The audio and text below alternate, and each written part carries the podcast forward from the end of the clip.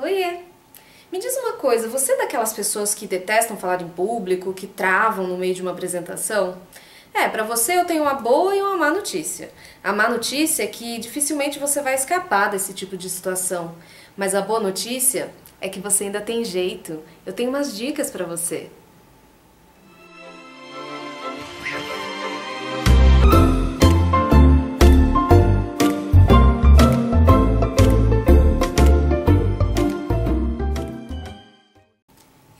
Trabalho, entrevista de emprego, apresentação da faculdade, reunião com os amigos, na rua, em casa, em qualquer situação, a gente usa a nossa comunicação, não tem como escapar disso. E por isso, a gente precisa aprimorá-la. Em alguns vídeos eu vou abordar isso um pouco mais e me aprofundar em algumas questões.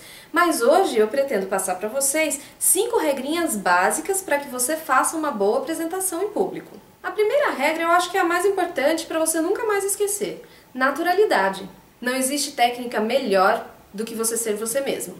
Não adianta a gente aprender todas as técnicas de comunicação, como utilizar os parâmetros vocais e tudo aquilo que a gente aprende, se a gente não respeitar o nosso estilo pessoal e a nossa forma de se comunicar. Regra número 2: planejamento. O planejamento envolve três aspectos que muitas vezes a gente não se atenta quando vai montar a nossa apresentação. O primeiro aspecto parece meio óbvio, mas é necessário que a gente comente sobre ele. Domine o seu conteúdo. Você já percebeu que é muito mais fácil falar de um tema e de um assunto que você domina, não é?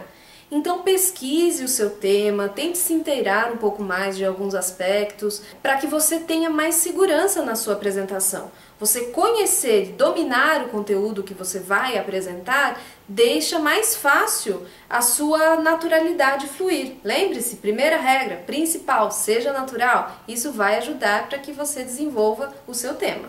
O segundo aspecto relacionado ao planejamento parece uma bobagem, mas é aí que muitas vezes a gente tropeça. Tenha começo, meio e fim. Vocês podem estar perguntando, né, Camila? Lógico, né? Começo, meio e fim.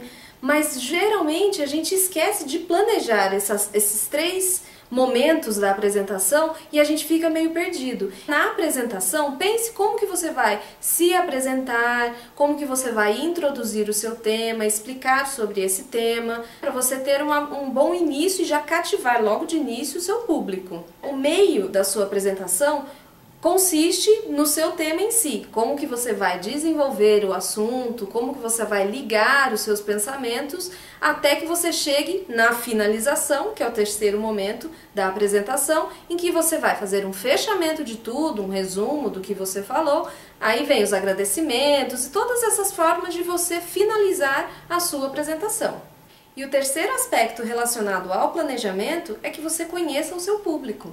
Existem plateias diferentes, pessoas diferentes, faixas etárias distintas, níveis intelectuais diferentes. Então, a gente tem que planejar a nossa apresentação pensando em quem vai ouvir. Tente conhecer um pouco mais sobre as pessoas que vão assistir a sua apresentação, o seu tema, né? O quanto elas já conhecem do seu assunto, qual é a idade dessa turma, então, para você ajustar o modo de falar, o vocabulário, os termos que você vai utilizar, se vai ter mais termos técnicos ou você vai direcionar mais um público leigo, né? Então é preciso conhecer o público para que a sua fala e a sua apresentação esteja coerente com quem irá assistir.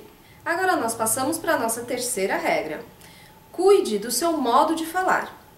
O nosso jeito de falar, ele pode auxiliar ou pode atrapalhar a nossa apresentação. É preciso que a gente consiga é, identificar em nós mesmos alguns aspectos que podem estar prejudicando e tentar aprimorá-los. Então existem alguns parâmetros na nossa fala que eles merecem a nossa atenção. Por exemplo, procure pronunciar bem as palavras para que o seu público entenda o que você está falando. A velocidade da fala também é importante. Falar muito rápido ou falar muito devagar pode interferir no entendimento da mensagem. Um outro aspecto que é essencial na nossa fala são as ênfases. Procure dar ênfases em trechos, em palavras que você considera importantes no seu discurso. Eu ainda vou falar sobre ênfase num vídeo específico sobre isso, mas aqui só para você começar a perceber como é que você faz isso quando você está falando, tá?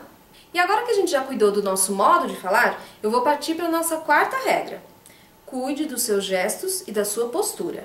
A nossa comunicação ela não acontece somente através da nossa fala. Outros aspectos corporais e não verbais também estão associados. E você sabia que muitas vezes esses aspectos não verbais, eles interferem tanto ou até mais na transmissão da nossa mensagem? Pois é, a gente pode até tentar transmitir alguma coisa através da nossa fala, mas se o nosso corpo não estiver de acordo com o que a gente está falando, a gente não convence, não. Então, por isso, é preciso estar atento a alguns aspectos corporais, postura, expressão facial, contato visual, o gesto. O gesto é super importante na nossa comunicação. Ele auxilia, ele complementa a nossa fala. E com isso a gente chega na nossa quinta regra básica para se fazer uma boa comunicação. Fale com emoção. Use o seu entusiasmo, a sua energia, a sua motivação. Se você não demonstra interesse pelo que você diz, como que você espera conquistar o seu público? Então esteja atento a essas cinco regras básicas para que você faça uma boa apresentação em público. Seja natural, planeje-se, esteja atento ao seu modo de falar, cuide dos gestos e da postura e fale com emoção. Não ficou mais fácil agora? Eu sou Camila Loyola e para você que me segue, um beijo e tchau!